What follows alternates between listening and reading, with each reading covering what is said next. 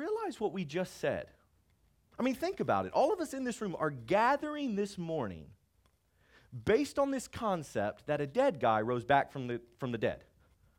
Like a man who was God, literally died, was laid in a physical tomb for three days. And then one morning, he was no longer dead, but he was alive bodily. He was not alive metaphorically, he was not just risen spiritually, but he was risen bodily. Do we realize the claim that we just made? Because let's be honest here this morning, we live in a day of skepticism. I mean, we live in a day and age where it's like you can believe whatever you want to believe based on whatever news channel you turn on. The day of hearing something, reading about something, talking about something, and we just believe it are over. I mean, think about it. In 2022, and this is not a message on how bad the world is, okay, because I do not have that view. But we have to be realistic when it comes to do you know what to believe anymore? Or do you have so many things grabbing your attention, saying this, saying that? And in, in this day and age of skepticism, do we have the capacity to believe that there is actually a resurrected Jesus? I mean, sure, there's, you know, we should do this with masks, or we shouldn't do this with masks, or we should do this with this or that. Right, there's, there's that stuff. But we're gathered here together on the basis that a dead guy came back to life. do you have the capacity to believe that this morning? You see, the resurrection is the very thread that holds our faith together. That is the thing that identifies us as Christians. We are people of the resurrection. C.S. Lewis, when talking about Christianity, C.S. Lewis, one of the most brilliant thinkers that ever lived, this is what he said concerning Christianity. And what he is talking about is the basis of Christianity, the resurrection. And he says this Christianity, if false, is of no importance. And if true, of infinite importance. The only thing that it cannot be is moderately important. What he is saying is that if Jesus actually rose from the dead, then what we are doing here this morning is of infinite importance. Because we sing about life after death because we actually believe it. If he's alive, then man, congratulations, you did not waste your time this morning. But if he is dead, sorry guys, you really wasted your Sunday with me. If he is dead, it is of no importance because we're not here to say Jesus is a really good teacher. If Jesus is, is, is just a prophet, just a teacher, just a man who taught really good things, we're wasting our time. Because there's not too many prophets walking today. There's a lot of good men and women that have passed away and never came back from the dead. And so if it's a false, then it's of no importance. What it cannot be is moderately important.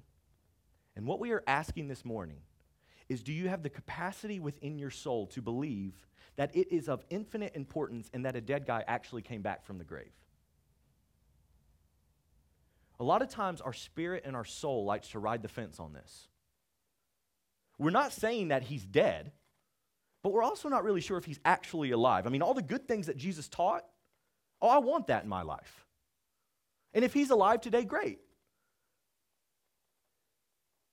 But when it comes to the resurrection, our spirits and our souls cannot ride the fence anymore and cannot sit on a fence post and say, hey, I'll take a little bit of Jesus, but not this part. The capacity within ourselves that the Holy Spirit would, would save our souls in the resurrecting fact that Jesus is alive is what makes the difference with us this morning. Do you believe in the fullest sense of the word belief? Or do you doubt? And is there any room for doubt? Does God leave you the room to doubt? Can He handle your doubt? Because let's, I mean, in a room this size, not everybody in here believes the resurrection. Can God handle your doubt? Wherever you find yourself today, I want you to hear two things as, the, as, we, as we really get started this morning. Number one, we are glad you're here.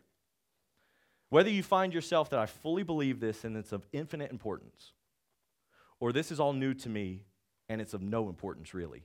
We're glad you're here. But number two, skepticism does not have to have the final word. To the skeptic, to the doubter, to the seeker, to the questioner in here. We are glad you're here, but your doubt and your skepticism does not have to have the final word. And so, what we want to do this morning for just a few moments is turn to a story which is honestly my favorite Easter story, if you would. It's in John chapter 20. You can be turning there as I kind of set the context. And if you don't have your Bible with you, it'll be on the screen. And if you do not own a Bible today, today would be a great, great Sunday for you to grab a free Bible in our lobby. Take that home. We want to get a copy of Scripture in your hands today. But as we turn to John chapter 20, we see this moment of post resurrected Jesus with his closest followers. John chapter 20 begins with Mary Magdalene and the two disciples running to the tomb and seeing that it's empty. Mary, of course, when she realizes that the body is gone, sees Jesus but doesn't know it's Jesus and thinks that Jesus is the gardener and is like, Sir, wherever you've taken the body, please just let me know and I will take care of it. And he says, Mary. And she realizes that it's Jesus. And she hugs him. And he says, Hey, this is great, but we can't stay here. Go tell my followers that you have seen me. And she runs to tell them. And that's when Peter and John, and, and John is writing this gospel, so he throws in the little detail that he actually got to the tomb first. But Peter was the one, you know, who always opens his mouth. Peter was the one that went in. John's like, I got there first, but I stopped. Peter went directly in. And once again, the clothes were folded there, and, and, and no body was found in the grave. And so they go back and, and, and they see the Lord. And so that's where we find ourselves in John chapter 20. But then we get to this passage, and we're going to start in verse 19 this morning. Because this is what I want to see as we open the scriptures together that doubt does not have the final word, and skepticism does not have to have the final word. And this is what it says starting in verse 19. When it was evening of that first day of the week, the disciples were gathered together with the doors locked because they feared the Jews. And Jesus came and stood among them, and he said to them, Peace be with you. And having said this, he showed them his hands and his side. So the disciples rejoiced when they saw the Lord. And Jesus said to them again, Peace to you. As the Father has sent me, I also send you. After saying this, he breathed on them and said, Receive the Holy Spirit, and if you forgive the sins of any, they are forgiven. But if you retain the sins of any, they are retained. What we see here in the context is this is the first account of the risen Lord appearing to the disciples before closed doors. You know, it's interesting that the disciples had just heard from Mary that the Lord is risen, yet they did not go look for him. Still being fearful of the Jews, they locked themselves in a room and they waited. But then the Lord appears to them. And this is where, you know, it'll, it'll drive us crazy. Like, did he walk through a wall? Did he open a door? How did he appear? We're not going to spend time on that. You can do your own study there. But Jesus appears to them and he does these two things. Number one, he says, Peace to you, and then he shows them the scars of his hands and the scars of his side. Now, this is going to come up in a little bit as we continue to read. But it's interesting that Jesus does this now unprovoked. What he's doing this for is to show them the same Lord that you saw go to the cross is the same Lord that stands bodily before you today. Unprovoked, Jesus is saying, I do not have a twin, as one theory would have it. Unprovoked, Jesus is saying, Look, you don't believe it's me? Look at the scars. The very marks on my body that shows us that this is the same Christ. In fact, John in, in, in chapter 19 says that Jesus was pierced in his side. And so the disciples have this encounter. And they rejoice greatly because they've seen the Lord. But then we get to a fellow who was not there. And this is where I want to spend some moments this morning. Let's keep reading. Verse 24. But Thomas, called twin, one of the twelve, right? One of the disciples, was not with them when Jesus came. So the other disciples were telling him, Thomas, we've seen the Lord. But he said to them, if I don't see the mark of the nails in his hands, put my finger into the mark of the nails, and put my hand into his side, I will never believe. It's quite possible that you have heard of this disciple. It's quite possible that maybe you've even heard this phrase, doubting Thomas. Do not be a doubting Thomas. Spoiler alert, it comes from this passage.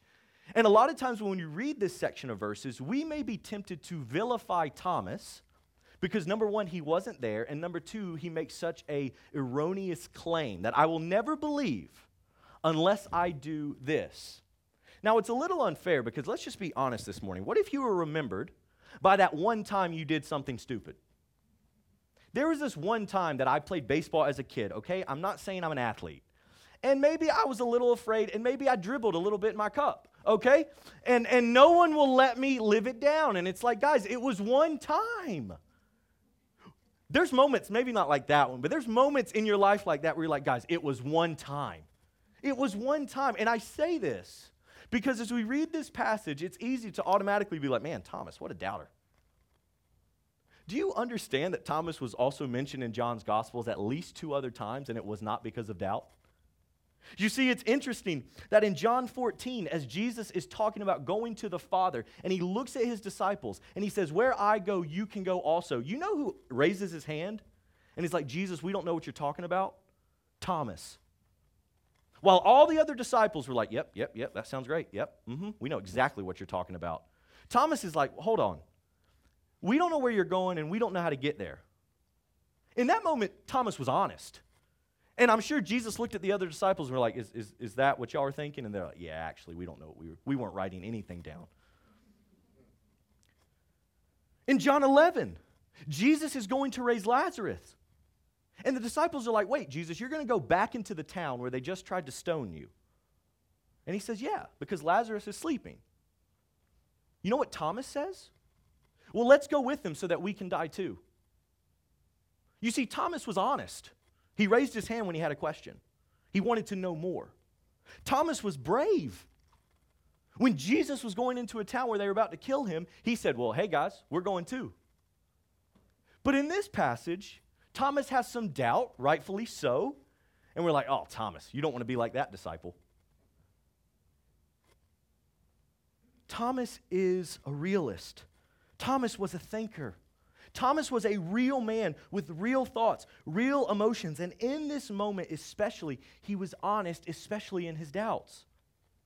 I mean, guys, think about it. Was there doubt and skepticism? Heck yeah. But there was also a lot of grief. They had just walked with Jesus for three years. Not only was he their Lord, but he was their friend. And he just went to the cross and was killed as a traitor. He died as a criminal. And there's so much grief surrounding this moment, and Thomas is just being honest. And can we just pause here for a second and just take an honest moment in our doubts? Can we just pause here for a moment and recognize that all of us in here are tempted to doubt? Do you realize that all of us will pass away with questions in our mind? All of us, whether you've been following Jesus for a little while or a long while, have those moments where, if we're being honest, we think, Lord, how, what are you doing? What is this going to be like? Jesus, are you still good? You've been good for a long time, but now what I'm going through, I just don't know if you're still good. All of us in here, if we would just pause for a moment, recognize that there is doubt in our minds sometimes, there is skepticism sometimes. And Thomas was bold in his doubts, was he not? What did he say? Well, unless I touch his body, I'm not believing. It would be the equivalent of if somebody was decapitated and Thomas saying, Well, unless I put his head back on his body, I'm not believing he's alive. It's gruesome, it's bold. He's just being honest. And before we go any further today, I want to encourage you in this, wherever you find yourself, that God does not shy away from the honest skeptic.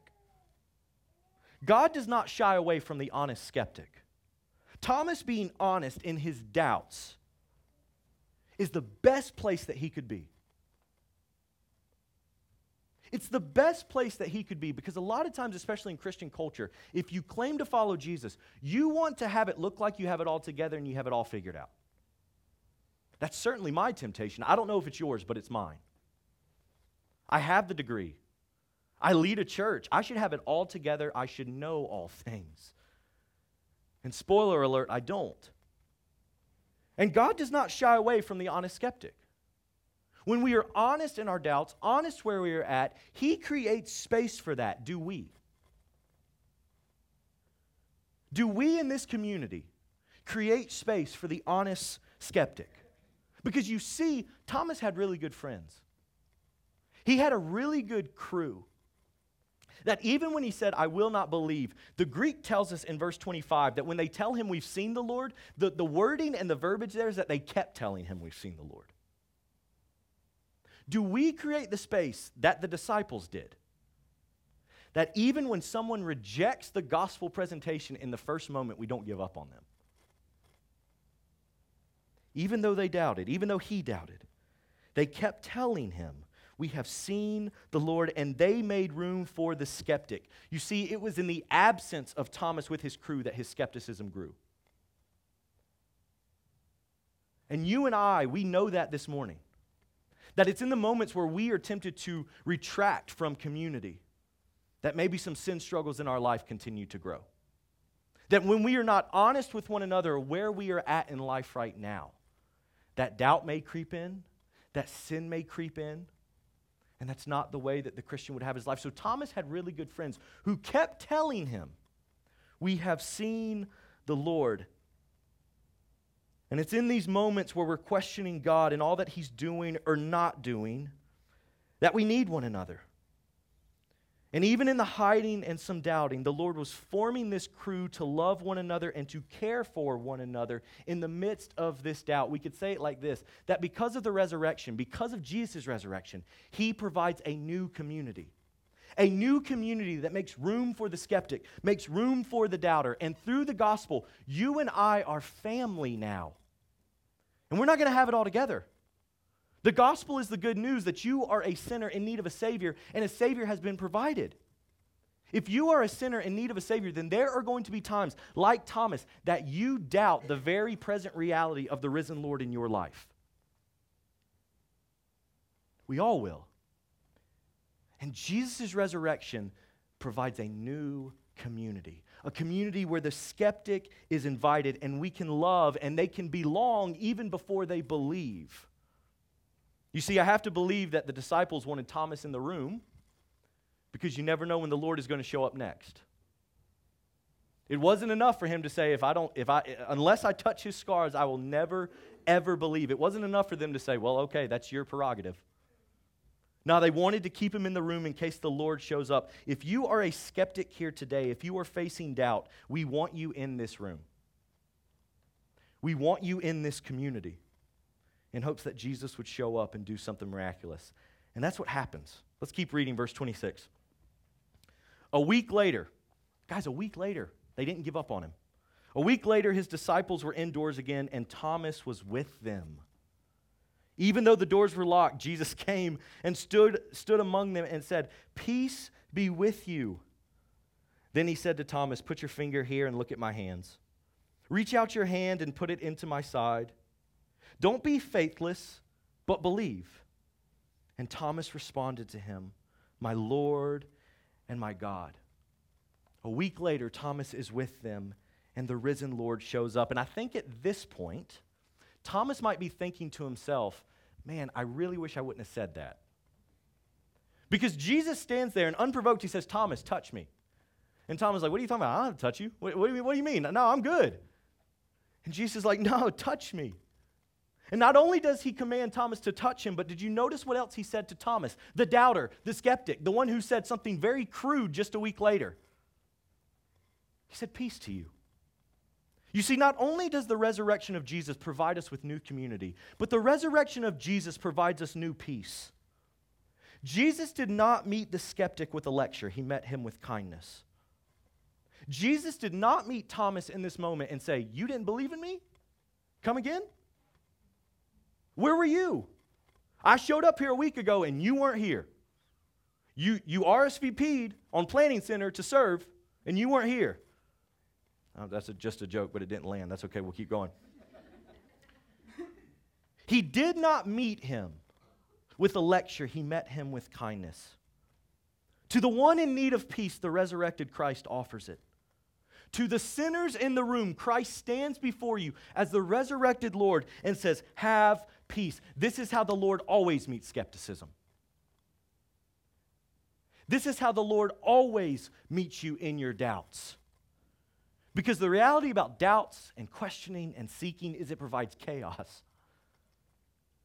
We'll go crazy trying to figure out what is happening, maybe just in this world or in this universe, what the Lord is doing or what our spouse is doing. It will drive us crazy trying to figure things out. And in the midst of all that, the Lord, the risen Lord, has the capacity to meet that space with peace.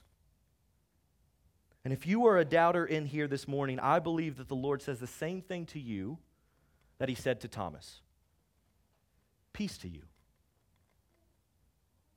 He did not look at Thomas and he does not look at you and say, Explain to me Noah's ark and then come follow me. He looks at you and he says, Peace. And not only that, but he offered Thomas what Thomas asked for. He says, Thomas, touch, like, like touch my hands, touch my scars. And it's in this moment, verse 27, that Thomas realizes that what he asked for, he didn't actually need. Did you recognize this? That just a few verses before, Thomas says, I won't ever believe until I touch these scars. And then when the Lord shows up, Thomas confesses one of the greatest confessions of Christ in the New Testament. What Thomas thought he needed to touch the scars, he didn't actually need to confess the Lord as God. And it's in this confession that, as he says, My Lord and my God in verse 28, that he's saying, My Lord, he is the king on my, uh, the, the, the throne of my heart. And my God, he is the God of all nations. That is what Thomas is saying here. And he did not need to touch the scars. He did not need the evidence, we could say. He just needed the risen Lord to say, Peace to you.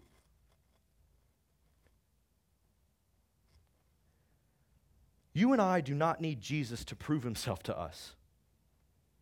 We just need him to show up. You say it's easy to say, especially living in 2022 and there's so much to believe and we don't know what to believe, that if I could just have this Thomas encounter, then I would believe too. And I get that. It's, it's very on the surface, it's very easy to say, yeah, there's doubt, yeah, there's skepticism. And I would make this same confession of my Lord and my God if Jesus himself was standing on this stage and invited me to touch his scars, I would believe. But notice Jesus' words as we end this morning, verse 29 and following. Jesus said this to Thomas Because you have seen me, you have believed. Blessed are those who have not seen yet believe. And then John writes this Jesus performed many other signs in the presence of his the Messiah, the Son of God, and that by believing you may have life in his name. The Gospel of John is full of Jesus' miracles. John actually goes into more details about Jesus' miracles than probably the other Gospels do. And time and time again, Jesus shows his deity, shows who he is, shows the people that not only am I a man, but I am the Lord your God. And what happens? They kill him. As quick as we would to say, if Jesus was here, I would believe. I would venture to argue, no, you wouldn't.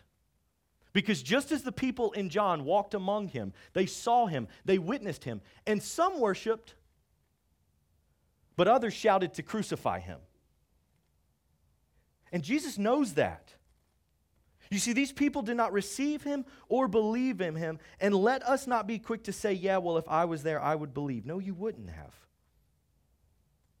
It's not in seeing that we believe, it's in believing that we see. And Jesus says something here that unlocks something for us in 2022 a world of great skepticism. As Jesus says, Because you have seen me, Thomas, you have believed. Blessed are those who will not see me, have not seen me, and yet they believe. The most blessed one is the one who does not see with his eyes, but his heart. Is that you this morning? Jesus is talking about you in this verse. That blessed are you who has not seen me, yet believe in me.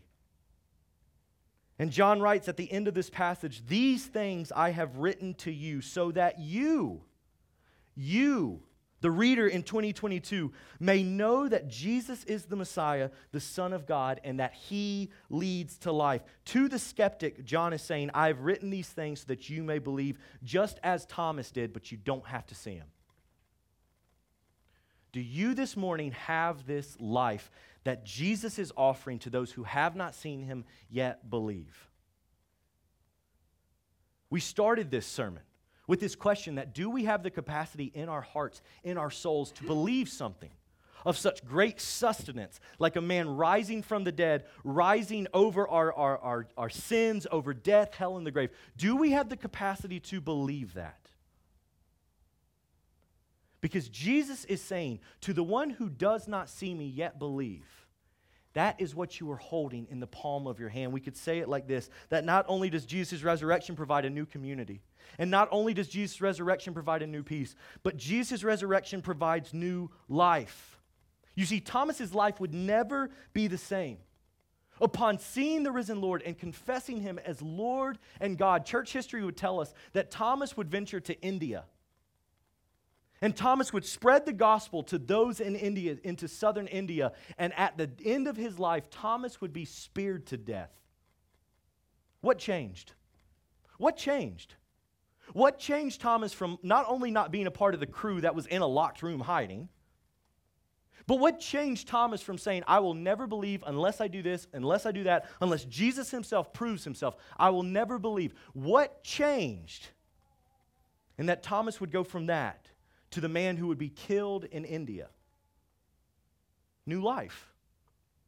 New life, new confession that the Lord is our God. Once a skeptic, hurt, grieving, would one day willfully lay down his life for Jesus' mission. That is a new life. That is testimony of a new life. And do you have that this morning? Sure, you might not be in India laying down your life. But do you have this community? Do you desire to be a part of a community? Do you desire this peace that Jesus can offer? Do you desire this new life? Do you have it? Are you confessing the risen Lord this morning that He has done great things in our life? That He is our living hope, that He is our ambassador. Are you confessing those things today because of the new life that He has given you, or do you still doubt? Wherever you find yourself today, I believe the Lord is going to show up in your life just as He did in Thomas's life. That whether you find yourself 100% into this, this, this resurrection of Jesus has changed everything, including my life. Or you find yourself, and I am doubting so much, and I need, I just need something. Wherever you find yourself, I believe the Lord is going to show up. And so, as the guys come back up and we sing one more song, if you are in need, if you are in need of this new life that only Jesus can offer, me and my wife Emily will be on the front. We would love to pray for you. We would love to walk alongside of you on what this resurrection of Jesus means for your life, the newness of life that you can have, this new community, this new peace, this new life to where you will not need Jesus to quote unquote prove himself, but rather he can come before you today and you can confess, My Lord and my God. If you are in need of new life this morning, Jesus is here to offer it. That is the good news of the gospel. That while you were dead in your sins, Christ would die for you and Jesus Christ would go to the cross and he would physically die. And he would be physically taken off a cross to be laid in a borrowed tomb. And three days later, that is why we are here this morning, he would be resurrected to new life. And because he has been resurrected to new life, so can you. That is the gospel.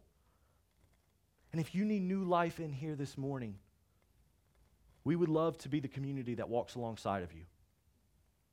Wherever you find yourself, whatever you need, we will be on the front row and may you respond. Let's pray together.